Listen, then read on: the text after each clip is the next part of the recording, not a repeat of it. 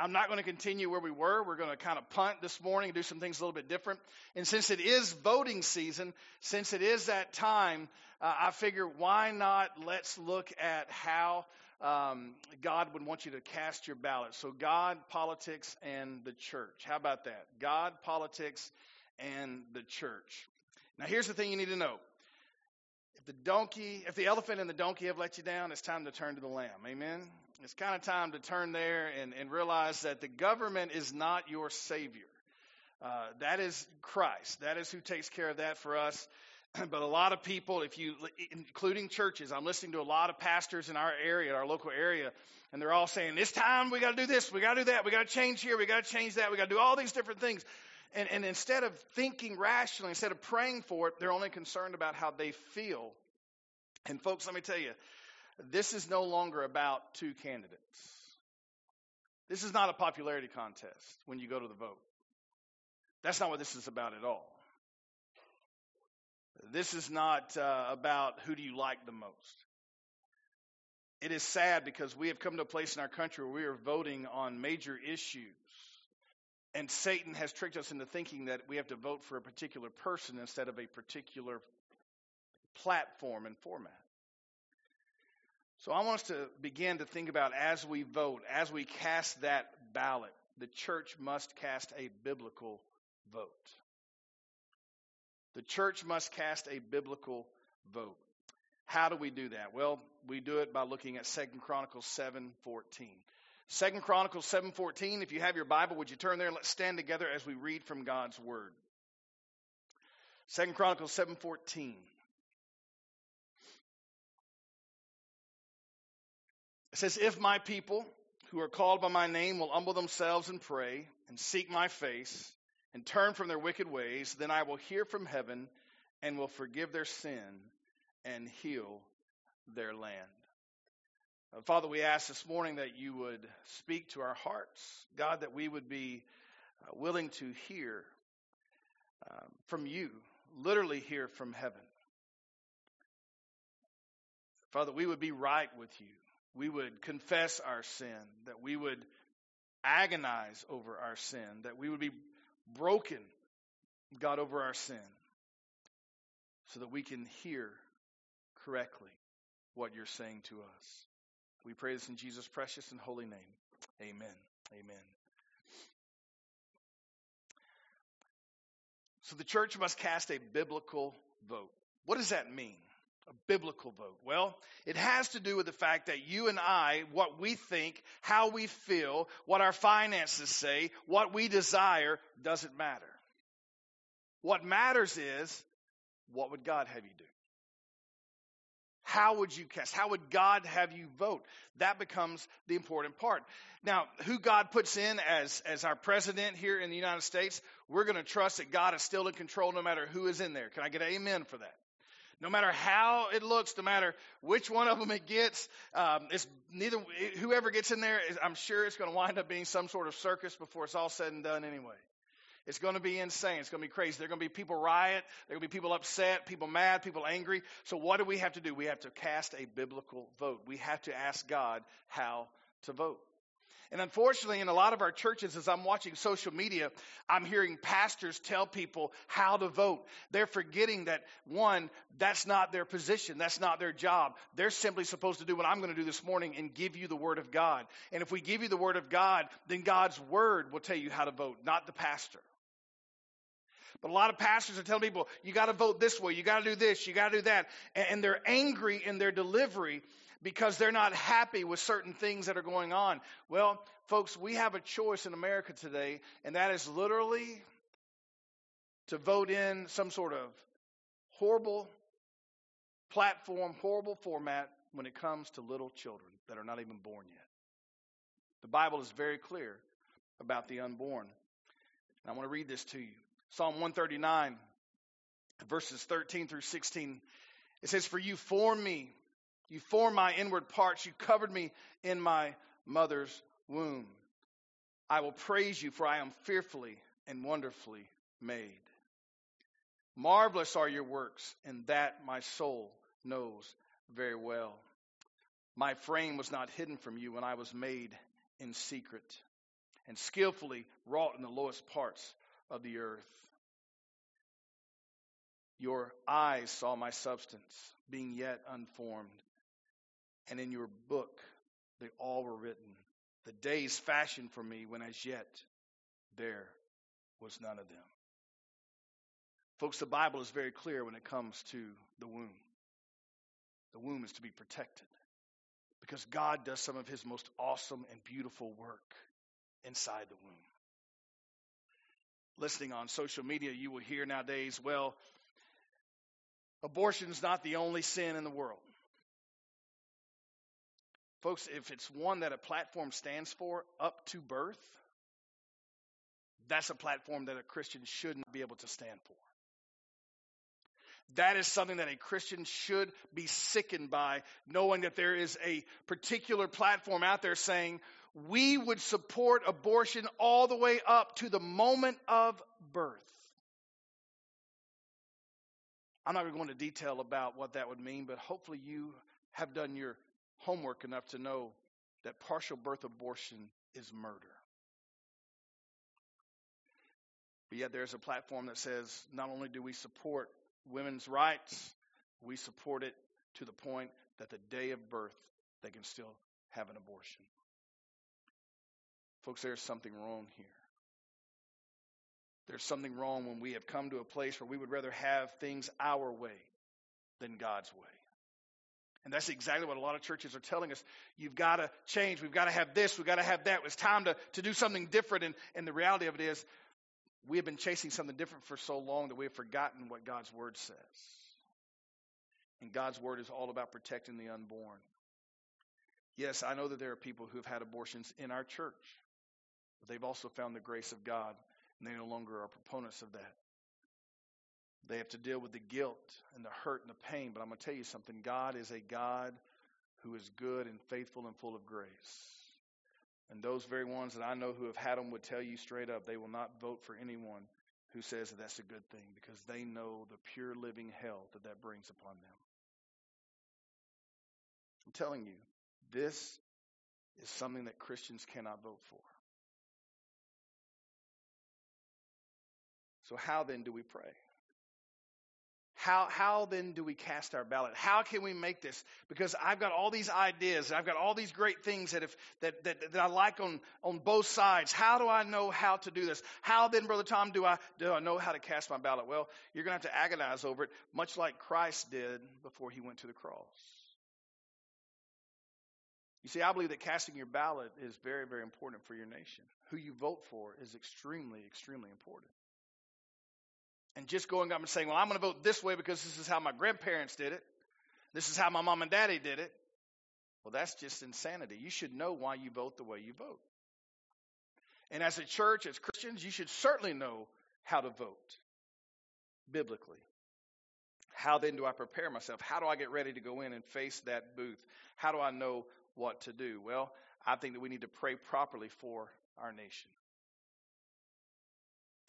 When was the last time you just prayed for God's will to be done here in our nation? Oftentimes we're praying for certain things to happen, certain things to take place. But are we actually praying for God's will to be done? Lord, we want your will done. God, even if it doesn't make me happy, even if your will is for me not to have all the wealth and the riches and the nice home and the protection, a beautiful church, God, if all of that is stripped away, I want what you want above all things. I'm afraid that a lot of us vote according to what our pocketbook's going to do. We vote according to how we think the economy is going to do under a particular uh, group of people, whether it be Republican or Democrat, uh, Libertarian or Independent, however we, we think we need to vote. You have all these different options.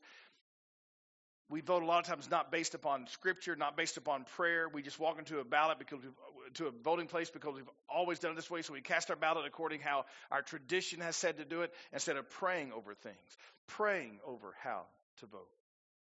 Jesus did this in Matthew 26. He didn't pray on how to vote, but he agonized over what was about to happen. He knew what was coming. And I want to look at how he did this and, and how it can then tie into what we do in the voting booth. Matthew 26, verse 36 says, Then Jesus came with them to a place called Gethsemane and said to the disciples, Sit here while I go and pray over there. And he took with him Peter and the two sons of Zebedee, and he began to be sorrowful and deeply distressed. How many of you are truly sorrowful and deeply distressed over the state of our country right now? Do you pray regularly for your country? Do you pray regularly for what is happening and what is about to happen? Do you lift up in prayer those people around you that are leading you? Do you remember your uh, your mayor, your your your city councilman, your school board? Do you pray? Do you agonize over decisions that they have to make? Are you in constant prayer for those in leadership? Or are we just so comfortable with our own lives that we forget to pray for our nation? Jesus has some major things about to happen. His life's about to be taken. And I'm going to tell you something America's life is very close to being taken. We are very close to losing everything we were founded upon here in this great nation. Verse 37 says, And he took with him Peter and the two sons of Zebedee, and he began to be sorrowful and deeply distressed. And he said to them, My soul is exceedingly sorrowful, even to death. Stay here and watch with me. Folks, America needs you to stay here and watch with her. They need you to stand, she needs you to stand up for her in prayer, to kneel before God in prayer over those who are leading her and those who are in Congress and the Senate and the House.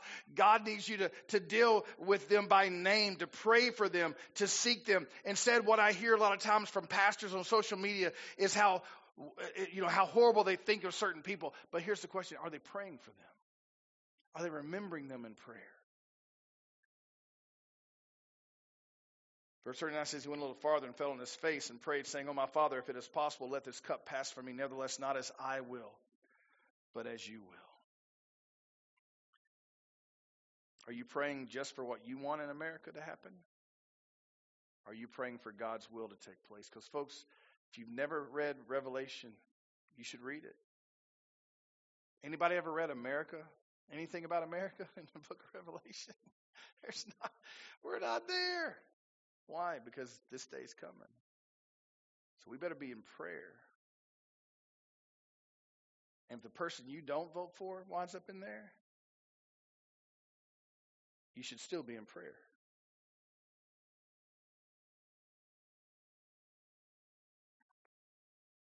Says, Father, let this cup pass from me, nevertheless, not as I will, but as you will. Jesus is telling him, Father, my flesh is weak. I know what I desire, but I want your will to be done. Folks we need to be praying for God's will to be done in America. We need to be praying for God to have his will done, but we also need to pray biblically and vote biblically and cast that ballot. And if the person that you vote for doesn't get in, let me tell you something. That does not change your position. You're still to pray. You're still to seek God. And he came to the disciples and found them sleeping and said, Peter, what could you not watch with me one hour? I'm afraid that the church has fallen asleep. This is the darkest moment in the could be the darkest moment in the in the history of our nation, and I'm, I'm afraid that the church has fallen asleep. The reason that I believe we've fallen asleep is because we've forgotten what the Bible says. The church is more concerned about our pocketbooks. Folks, do you realize that there's going to come a time when the church is no longer tax exempt? There's going to be a time when when you cast your money towards the church, you will not get something in return. You're not going to get a tax write off for donations. I wonder what would happen if that came in the next few years. You may tell you what will happen most likely? Donations to the church will go down big time. Because most people don't give donations. I'm serious. Most people don't give donations with the right heart. They give them for a tax write off. What a shame. And we're going to see that as things change. Watch and pray lest you enter into temptation. The spirit indeed is willing, but the flesh is weak. And we know that Jesus continues to do this two more times. And finally, at that moment, the disciples are still asleep, just as the nation, the, the church is still asleep in America for the most part. And the next thing you know, they come and they take Christ and they crucify him. Folks, if the church stays asleep in this election and they don't cast a ballot according to biblical responsibility, the country that we know will be no more. Somebody asks you why you vote a certain way. I hope your answer isn't because my that's how my grandpa did it, and my mom and dad did it, and that's just who I am. But I pray you can actually go to the scripture and say, I vote based upon life. I vote based upon faith. And I vote based upon who God says He is. Our Constitution was written by some decent men no matter how much they want to turn history upside down and try to make them the worst people ever. Our Constitution was written by some men who love God. And that is why God is mentioned throughout. That is why in God we trust is so important in our nation.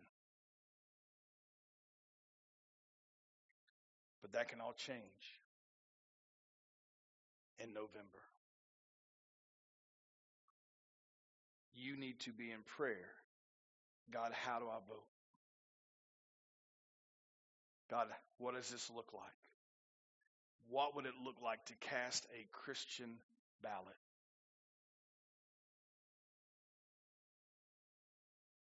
Doesn't matter what theme you go with with either politician, they're neither one going to fix this country. It's going to be the church on her knees before a holy God taking the gospel, the good news of Jesus Christ, to a lost and dying country and a lost and dying world. That's what we need. So, yes, if the elephant and the donkey have let you down, turn to the Lamb. That's where America needs to be. Turning back to the Lord. Pray. Pray for our nation. Pray for those in charge, whether you like them or not. Pray for them. And as a church, especially here at Pine Island, the one thing I pray that we will do, we will be a church that prays for whoever God puts in the White House. And don't be mistaken, he already knows who wins in November. So it's time to trust him with whoever's in there whether you voted for him or not. You need to be in prayer for. Pray for our nation and cast a Christian ballot. Father, we thank you for your love and your grace. We thank you that you would allow us to come to a place today and be responsible as Christians. How to help our nation move in the right direction. And part of that is through prayer, doing what is right scripturally. And then, Father, it's also by getting up and casting a ballot. People don't realize how important that is. But this is for the fight of our nation, this is for the life of our nation. But we need to vote according to biblical principles. We pray this in Jesus' precious and holy name. Amen.